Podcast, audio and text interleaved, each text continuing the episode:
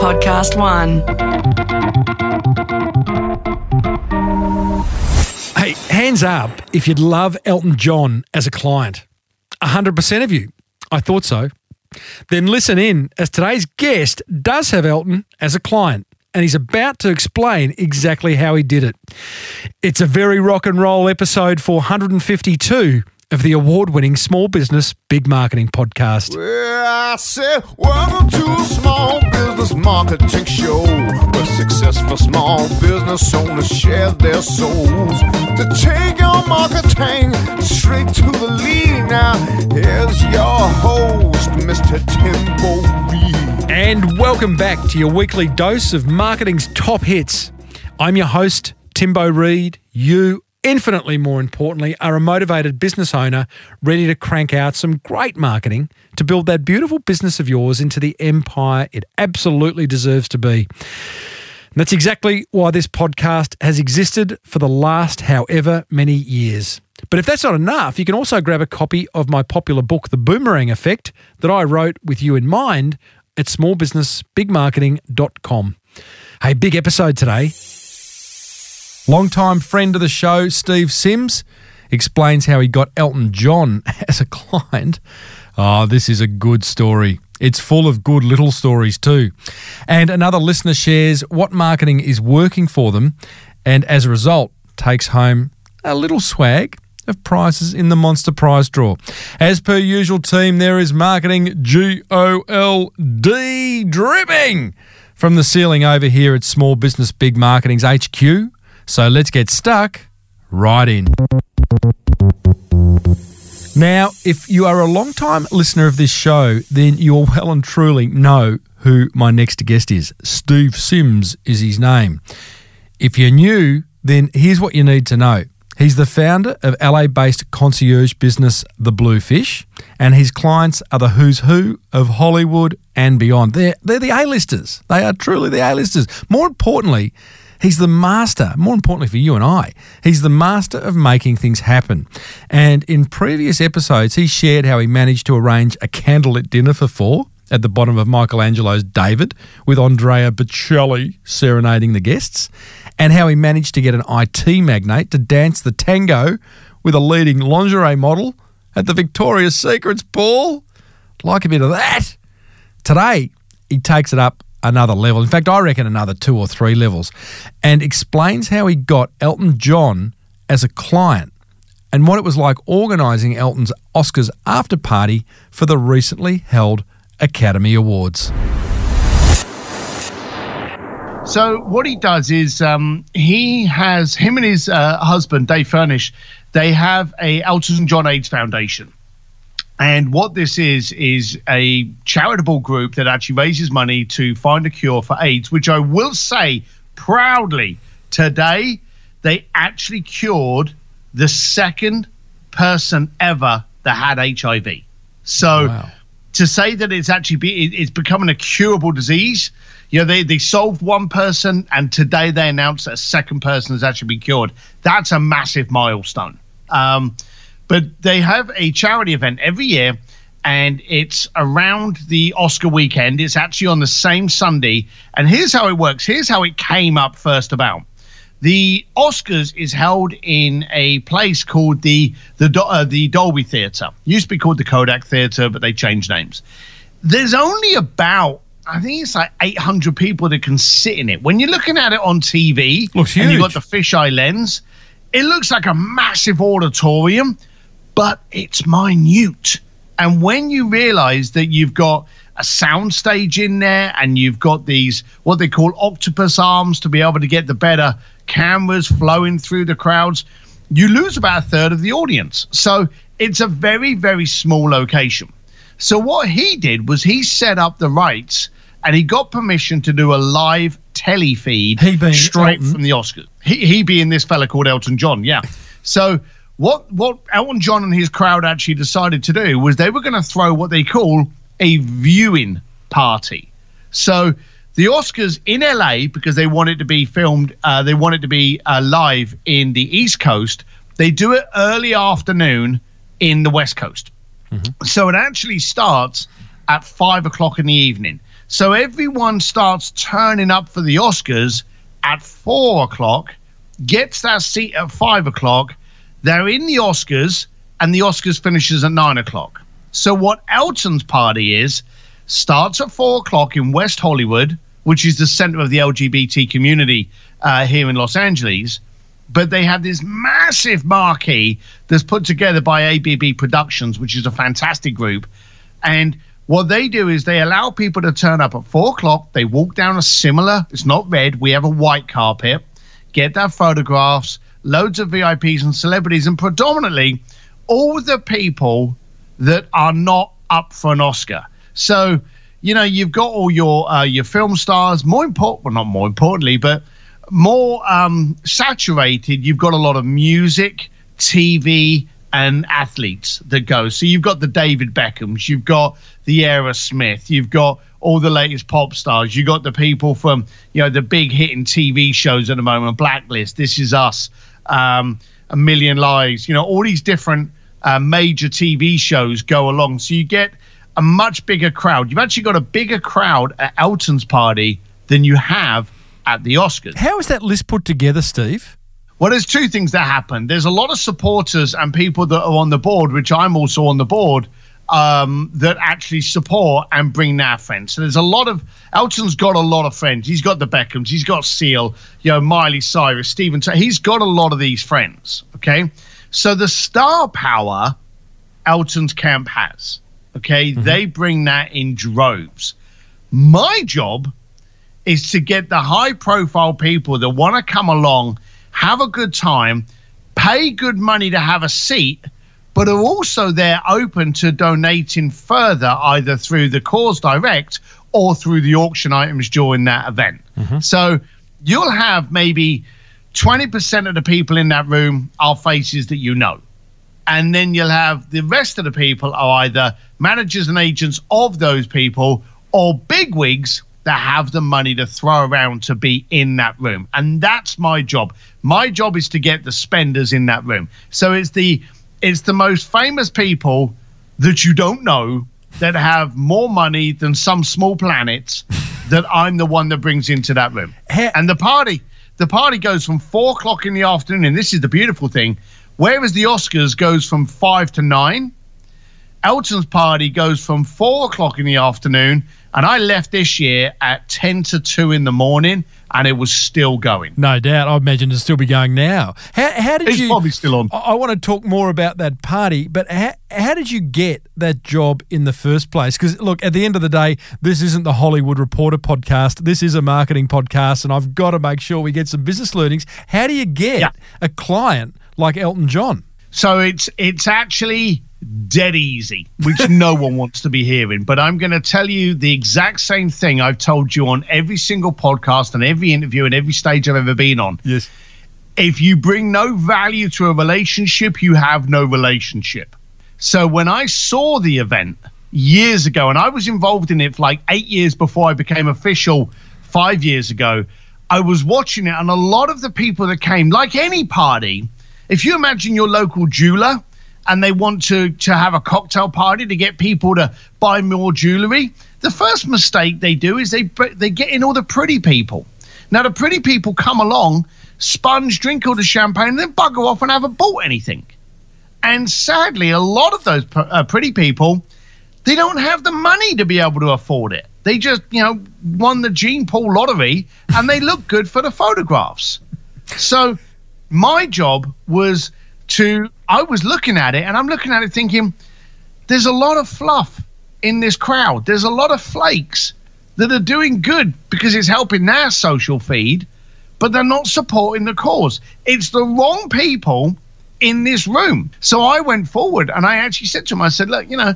Hang on. Just pause there. You just went forward and said to him, being Elton, how do you go forward to, No, so what I did was I actually approached the foundation for a start. Got it. Okay, and I contacted the foundation, and I think it would be accurate to say I was not received well, because you've got you know, let's be blunt. Anyone that's ever seen me, you've got a 245-pound Neanderthal walking up to an LGBT community who you think's just walked off a Harley Davidson. Yeah, and I'm stood there in front of you going, yeah, you're doing it all wrong. And, of course, they're looking at me going, well, you know, he's not one of us. Why the hell would he – why would he come forward? You know, what's he got to say that we can't? You know, don't you – and there was a lot of don't you know who we are kind of personalities in that room. You see, before you actually get to actually stand eye to eye with Elton John, you've got to go through all the ringleaders, all the key holders, all of the people that are, you know, out on the peripheral. You've got to get through them. There's a lot of gatekeepers you've got to get through. I think we've called them Dobermans previously. Dobermans with pink fox. So that was the crowd I had to get through. How do you get through them? Value. I imagine Elton's got a lot of Dobermans. You talk value. Just give me an example of, I don't know, can you identify, you don't have to name names, feel free to, two Dobermans between you and Elton and what value you brought to them so that they said, yes, you can proceed to the next floor. Well, you meet, let's be blunt, let's call it out for a start. There is a guy that's been married for 33 years to the same woman with you know, piercings and tattoos and looks very much more home on a Harley than he does sitting at a desk with 13 gay people. That's you. Okay. So that is a real contradiction for a start. So what you've got to do is call out the elephant in the room and say, hey, I'm here and I don't fit. What's worse than me not fitting is the people that you got in your room. And I'm going to call it as it is that you got the wrong people in the room. But I'm here to give you a solution. You see, a lot of people, when they go to anywhere, they call out the problem. You know, they go forward and they go, oh, God, you're putting on a lot of weight. You know, oh, my God, you know, you did that event. God, it was terrible. The sound system was appalling. Mm. When you go into any environment, straight away, these people, especially when it's obvious that you're not one of them, mm-hmm. you know, there's a friction. And the trouble is also, you're getting the puppy Dobermans. And they always say it's the baby rattlesnakes that bite first. You know, you're getting all of these people that they're just getting the leg in the door of these foundations, of these causes, of these events. Their job in their head is to put you down, which helps them step up. Mm-hmm. So you step in there and you go, hey, if you go in there and you go, your sound system sucks, you need to follow up with quickly, but I have a way of giving you superior sound system. I give you a way of enhancing the experience of your event. We are from two different sides of the table that can make what you do go from great to exceptional. And when you start going in with a joint focus, with a joint passion in making what they've got from fun to fantastical, that's when they get you on board. You meet in the middle in quite simply what they refer to as a common ground. And some of those puppy Dobermans that have worked up at those ranks are now some of my closest, dearest friends because we are both fighting for the same cause. So you've got to get into the conversation showing that, hey, we wear different colors, we look different, we don't fit in so many different ways other than the sandpit that we're playing in today as a joint cause to make this fantastical. Beautiful. And I'm going to look up the dictionary because I don't think fantastical is a word, but it sounds, has a wonderful syntax to it. So you've got through all the puppy Dobermans, the bigger Dobermans. Tell us about the moment you get in front of the man himself. Well, the man himself was probably Scott and Dave Furnish because those were the guys that run it. Those were the last hurdles before I finally got introduced to Sir Elton. And, of course, I'd actually been working for a couple of years for the foundation before I was finally introduced to the man himself. It was as though they were checking me out to see what I could do. So bearing in mind, my relationship with that community was for 8 years. It was only the last 5 that I actually became on the chair, on the board, and actually got listed in the invites and actually got my name up on there. And it took 2 years of an official contract with the people before I finally actually got in front of the man himself and was able to shake his hand. I had to earn my stripes before I actually met the man himself. So many business owners, Simsy, are impatient. That's a long time to finally crack the egg, isn't it? What do you say to those business owners that just want that instant gratification, that instant result? Well, the egg was actually was given me protein and food before I got to meet Elton. And here's probably where a valid lesson is from here. A lot of people get very, very impressed the fact that I've worked with Elton John, okay? The people that worked underneath Elton John are doing 99% of the work. Elton turns up to the event. The menus have already been done. The security. He's not looking after any of that. Mm. So I'm already making sure that my job is good from these people, because guess what? There's about 200 people that look after that event. They also look after about 20 to 30 other events, ranging from fashion shows, Leonardo DiCaprio's event in Saint-Tropez, the amfAR Gala in Cannes. They look after so many different events that if you can show your cut in that event, you end up in all of these other ones. So there's a lot of people that said to me, oh, it was so great, you got to meet Elton. Believe it or not, I got so much more out of the event from connections, contracts, clients, before I met Elton. Elton was very much an icing on the cake. Mm-hmm. If I had never been introduced to Elton John, wouldn't have mattered. It would not have mattered. Profitably, it would not have mattered. Okay, image, yeah, it certainly helps me having some pictures taken with him and people knowing that I've been with the man. I almost unfollowed you on Facebook. It was getting a bit embarrassing. It was, wasn't it? But it certainly helps. But for money, credibility, stature, distribution, and let's be honest, as a business owner, we don't want to be in one stable. We want to be able to be out in many, many different playing fields. Working with this crew gave me the credibility to be able to work in so many other sandpits. So the trouble is, and I want to focus on this, don't look at the shiny object. Look at the substance over shine every single time. Elton is definitely the shiny object, the star on the top of the tree, but the rest of it had so much substance that I could feed from. I focused on that over the shiny object. Nice, I like that. When you did get in front of Elton, whilst it was really just a formality, I suppose, to finally meet the guy who's heading up this fantastical event and all these other events, whilst it's a formality, there is a great opportunity that you could say something and completely tip the house of cards over, right?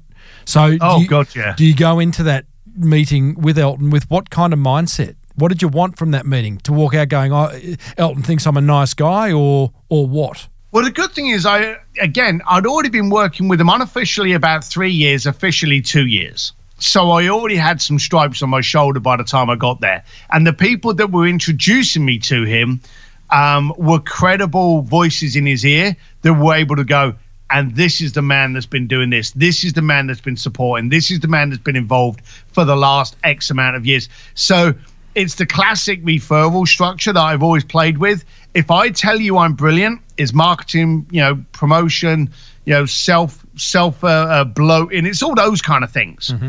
But if someone that you trust tells you those things, it's gospel. So with that introduction, he already looked at me as someone that was credible and a supporter and actually brought value to the conversation. Nice. What's he like?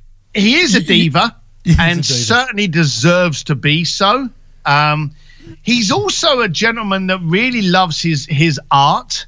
I don't think he likes, being brutal. I don't think he likes all the pandering and the shaking hands. And I know he hates bloody photographs. You get people come up to him and shake his hand and they're like, oh, can I get a photograph? And he's like, no. He doesn't care about that. He wants your music to resonate, but he really doesn't like the selfie crowd. He doesn't like the show off. It's funny, as a major performer that he is, he hates fake showboats. So he hates all these people that turn up and go, oh, yeah, I've got 1 million followers. Let's get a picture. He's like, could not care, no. He wants to release something. He wants to know that what he's doing moves you. It makes you want to sway a little bit. It wants you to remember a location that you were at. He wants you to remember, or it triggers a romance that you were having at the moment. He wants his music to do all of the showboating for him, and that to be there to stand out. And let's be blunt, the guy's getting on a bit and has never, since day one, missed a year of performing. Never once. He's been on the road every single year of his life. Mate, I saw him in Tasmania, in Hobart, which is the little island. Tasmania's the little island at the bottom of Australia, Steve. I saw him last year. He played only 3 regional towns in Australia. I'm not quite sure. I think there was some tourism promotion. He, in the 5th song, paused and he said, "Excuse me, I'm going to have to leave the stage and throw up." And he walked off the stage, did what he needed to do, came back on stage and played for another 2 hours. The guy is, he's one of the greats. He's one of the greats, unauto-tuned, unfiltered, is what it is, raw talent. He's one of the greats. You know, we had, let's be blunt, you know, you had Michael Jackson, who sadly is no longer with us, okay? You got Frank Sinatra, no longer with us. Elton's one of the last greats. He's got one name, for Christ's sake, Elton, and you exactly know who he is. And he is one of the great, great, greats that even if you don't like Elton John or his music, there's a tune that triggers a reaction because it's been with you all the way through your life somewhere. Simsy, You do the viewing party. That's a success. That's during the Oscars. There was another party you organised, which was the one that caught my attention. Although they all seem pretty amazing, pretty fantastical. You did something at the Louis Vuitton store in Rodeo Drive for Elton, which is pretty amazing because, from what I understand, that's a 3-story retail outlet with a whole lot of expensive product, and you're having a party there for Elton John. Yeah, it's so to be accurate, his party has about 1,400 people. We throw a private party on the Friday night, and we invite the VVIPs that are going to that party. Every year, we've kind of had some fun. So it's a much more smaller event, although it's just under 150 people. So it's a nice sized crowd. And every year we've had a bit of fun of where it's been. We've been in the foundation room of the House of Blues before it was demolished. We were on if you ever saw a TV show called Sir, it was on Lisa Vanderpump and her restaurant. We actually took over the restaurant and actually held the party in the restaurant, which was a current set for a TV show. And we just played with different things. And last year we actually took over, and people don't even know it exists, there's a penthouse above Tiffany on Rodeo Drive. And the penthouse actually has, it's got no terrace, but it's got these windows above it, and it looks out over Rodeo Drive, and it looks across the street to a private terrace, open-air terrace, on the roof of Louis Vuitton. And I enjoyed doing it at the penthouse, but the penthouse was quite small. Okay, we only had about 100. We had about I think it was like about 40, 50 people at that event. Okay, it was a small venue, small location, small people, small numbers. So I actually spoke to Louis Vuitton and I said to him, you know, I had it over there last year, and I said I want to take over your penthouse, your terrace for this party. The Louis Vuitton? Yeah, I contacted Louis Vuitton. Is headquartered in New York, so I had to speak to them. And they didn't know who I was. Fair enough, most people don't. You know, I'm a big deal to about 10 people in the world. Yeah. So they didn't know who the hell I was. So I contacted them and I said, look, I want to do this terrace party. I know you've never heard of me. I'll get a few people to reach out to you. So, of course, I had, you know, Tiffany and I had some other people reach out. We've done it at Piaget. So I tried to get people that were in that kind of wheelhouse that they would recognize, contact them and go, hey, you know, we've had these people at it. And then, of course, you drop a few links, show that you're actually on the list of chair with Sir Elton John for the party, blah, blah, blah. They went from allowing me the terrace to shutting down the entire 3-story flagship store. And they went, it's just yours. We will supply all the drink, all the champagne. I stipulate that I have to have old fashioned. So they made up an old fashioned for me. They had an artist come in to draw on the bags, and they gave us the whole 3 floors for 3 hours on Friday night for a private party and private viewing of their new collection at the Louis Vuitton in Beverly Hills. It was pretty sick and amazing. I have no idea how I am going to trump that next year. Yeah, as I say, the year before, I had the penthouse at Tiffany. This year, I took over 3-story building. So I don't know what I'm going to do. I think one of the learnings here, and the very first interview I did with you, it might have been the second, but you just organised an event at the Accademia Museum in Florence where you had a client dine at the feet of Michelangelo's David statue with Andrea Bocelli singing between courses. When you talked about getting access to the Accademia, it was really not as hard as we all thought. You made the phone calls, you asked. And sometimes it's as simple as that, isn't it? Because it sounds like, I think when you were explaining it last time, not many people have asked to do that. And, you know, you went through some hurdles, but you got there. And likewise here, I mean, it wasn't as simple as ringing Louis Vuitton and saying, hey, how about it? But sometimes we just need to ask, right? So here's a story which is sad in its truth. There was one guy that I kind of got the sense didn't like me from the Accademia. Now, shock horror, how could you not? But the guy, when I first turned up, because I wanted to close down the entire museum, he looked at me as this guy that just kind of spent rich people's money and didn't respect the culture. Fair enough. This was a guy that during putting the event together, I actually avoided because I didn't want the friction. It was all being put together. I didn't need to speak to him because I'd already gone above his head. But during the event, and this tells people what a dick I am, during the beginning of the event, Andrea Bocelli's in the corner, just like, you know, warming up his throat. The piano's there playing. His son's on his piano. They're just laying the table, and all the candelabras and all the lights are going on. All the flowers are being laid out.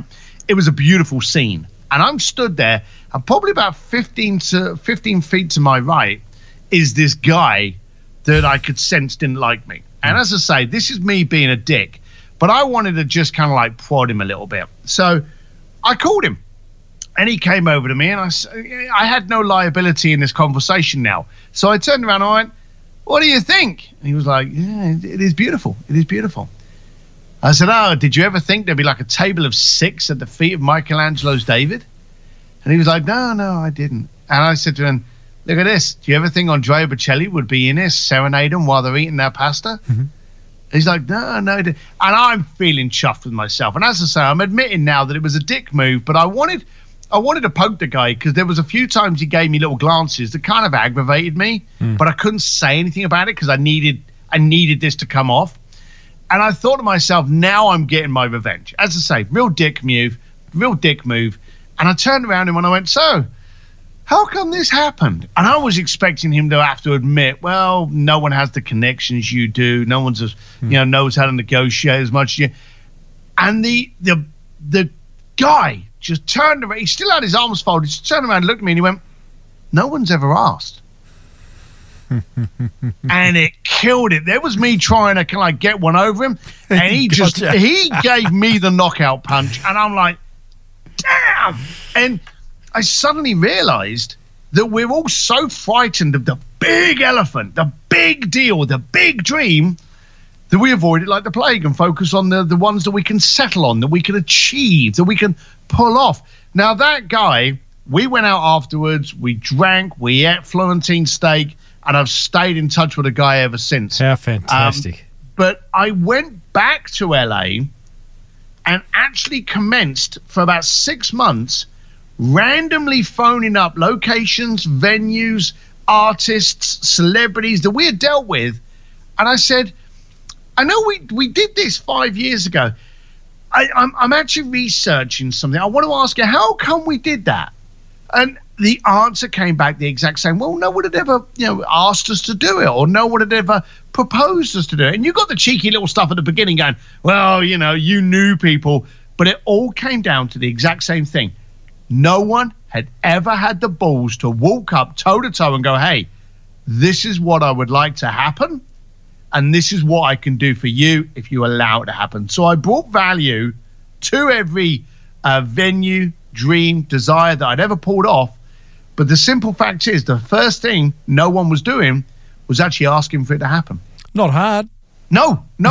But scary as shit. A lot of people will go, oh, I'd like to throw a party on that mega yacht, but oh, and then they will proceed to tell you all the reasons why it can't be done rather than the one reason why it should. Hey, going back to your party at Louis Vuitton, clearly it went beautifully well. The quid pro quo for that, Steve, just to understand, was that clearly they wanted Elton to throw a party in their store. That was good for them. It sounded like what they wanted to do with the 140 guests or so that you had, who I'm guessing are all sort of either A-listers or well-heeled individuals that nobody knows but could buy a small planet. Louis Vuitton wanted to showcase their product. So was that the kind of deal that was struck, or did also Louis Vuitton want to promote the fact that Elton was having a party in their store in Rodeo Drive? Well, that party, the Friday night party, is always thrown by my company for Elton. So actually Elton never turns up on that. Uh-huh. Okay, he turns up on the Sunday. He's never been to any of our Friday pre-parties. This party, I literally just bring in the richest, most unknown people you'll ever meet. And so the what's in it for Louis V is they got to mingle with 150 of the world's most powerful people, and they got to bring out those special little pieces that aren't often showcased anywhere else in the world. And as it's a flagship store, they've got like this is only one of three in the planet kind of items. So when we left, funny story, it was about 10 o'clock. It started at 7:30 in the evening. We left at about 10:30. As we're all leaving the store and that's starting to lock up, in the corner was one of our clients, and I said to one of the people that helped us put the party together with Louis, I went, oh, shall I go and get my client? And they said, we would prefer if you didn't, because she started spending about an hour ago and has not stopped. And I said, well, hey, if you're happy. And so I went over and I said, you having a good time? And she was like, I'm having a wonderful time. She was having a fantastic. It was a Pretty Woman moment. She literally, she was being served champagne and just buying the store. So the what's in it for a store like Louis Vuitton is bringing the right clientele, introducing them to what is Louis Vuitton. What does Louis Vuitton do? What makes them spectacular? What makes them stand out as a brand? So there was a lot of engagement and education for our clients on what Louis Vuitton actually is. And, of course, a lot of our clients fell in love with that and then wanted to cement the relationship and the night of experience by going home with 2 ton of LV products. Simsy, you never cease to amaze me, mate. Like you said earlier, what's next? Even you don't know, but I can't wait to find out. It's a great story. I know you've already written one book, The Art of Making Things Happen. It's awesome. You've got it. I'm sure there is a book at some point, isn't there, mate, where you are going to, change the names to protect the innocent, but talk about all these incredible events and interactions you've had with interesting people along the way. That's in development, right? It's got to be careful how you do it. So careful. Because I have a great relationship with the guy that took over, that wanted the Accademia. But every time I tell a story, I get a text or I get a little a Facebook messenger or something like that going, oh, I heard the podcast. I'm glad my checkbook helped your stories. You've got to be a little bit careful because even though you may change the names, the people are going to know. So you can't reveal too much. Correct. Hey, buddy, thank you. I will see you on the next episode of Wow coming down the line sometime in the next few weeks. Thanks for having me, pal. Love you. Well, there you go, team. Founder of The Bluefish, Steve Sims. If you've not read his book, Bluefishing, The Art of Making Things Happen, seriously, I suggest you do. Be sure to hang around after my top three attention grabbers as another listener shares what marketing is working for them and as a result wins big in the Monster Prize draw. But right now, here's my top three attention grabbers from our chat with Steve. Attention grabber number one. I love Steve's idea of having extreme self-awareness, knowing exactly how others will perceive you in certain situations, and then you can craft your approach accordingly. you know, it's a great idea. Don't assume people see you in a particular way. Think about the situation you're going to. Think about how they are going to perceive you and craft your messages accordingly. Attention grabber number 2, accept that building profitable relationships takes time. He didn't knock on Elton's door and go, "Hey, g'day, Piano Man." Oh, no, hang on, that's Billy Joel. "G'day, Rocket Man. I'm Simsy. Can I do some work for you?" No, it didn't work like that. He built it out over many, many months and years and finally nailed a client that I guess, if he does the good work like he does, he'll have Elton for many years to come. And what a great thing to be able to tell other prospects. Attention grabber number 3, respect the puppy Dobermans that may be in between you getting to the big daddy of them all. It's hard getting to the decision makers. I get that. But be patient. Respect the puppy Dobermans. Understand what it is that they're looking for and give it to them. And then you'll sort of progress your way through the chain and get to the Elton, whoever your Elton may be. That's what grabbed my attention. Whatever grabbed yours, big, small, just be sure to block out some time in your diary and implement it. Please. Come on down. It's Timbo's Monster Prize Draw. Oh, I love that intro. It means that it's time to reward another motivated listener for taking some swift marketing action as a result of listening to this show. And today's winner is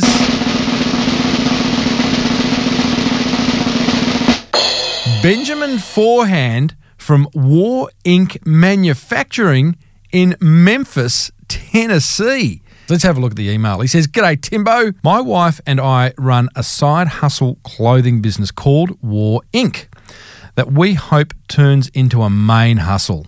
Yes, love it when a side hustle becomes a main hustle. "Ever since I found your podcast on iTunes, I have been binge listening for weeks." Love a binge listener. "I have notepads full of ideas ready to implement. I've already changed my email signature to include a promo code to our website." I saw that. I like your thinking there, young Benjamin.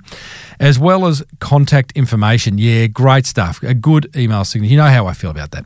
"We have also filmed our first interview with an expert in our field that we will post on Instagram. We just released a teaser for the interview, and Instagram metrics said that our post is doing 95% better than all our other posts." Well, that's good news. "I can't wait to see the reaction from the actual interview. We get a lot of inquiries about how to start a clothing line, and we have always wondered if we should charge for the consultations." Well, absolutely. Don't lose focus, though. You're kind of selling clothes. Why start being the kind of train the trainer type person yet? Maybe it's a revenue stream, but maybe you should maintain focus. I'll leave that to you, but definitely charge. Don't give it away for free. "After implementing your book, The Boomerang Effect, Timbo, we have seen these customers hire us to produce their line for them." Nice. That's what being helpful does. "Thank you for making the marketing gold. It is a real game changer for us. Benjamin Forehand, War Ink Manufacturing, Memphis, Tennessee. Your ace, Benjamin." War Ink. Here's the email, the website address, warinkmfg.com. Well, Benjamin, you are all the way over in Memphis, so I can't send you stuff, but I am going to promote you on your show, on this show, like I just have, and I'm going to give you a backlink, which I think is worth it's kind of priceless, over on the smallbusinessbigmarketing.com website. Thanks, buddy. Wish you all the luck. If anyone else would like to send me what's working for them in their business, tim@timreid.com.au, and you may win hundreds and hundreds of dollars worth of prizes. That almost brings us to the end of episode 452. A reminder that you'll find plenty more where this came from on the Podcast One Australia app, and my entire archive is available at smallbusinessbigmarketing.com. Hey, next episode, we keep the celebrity theme going as we chat with Sophie Lovejoy, founder of fancy PJ brand Sant & Abel, who recently managed to get the Kardashians to wear her pajamas on air for free. That's a great story. If you're getting value from listening to this podcast, then please let other business owners know about it. It's presented by me, Timbo Reed, and cleverly pulled together by the extraordinary team at Podcast One Australia. Until next time, thanks for tuning in. Now get out there and take action.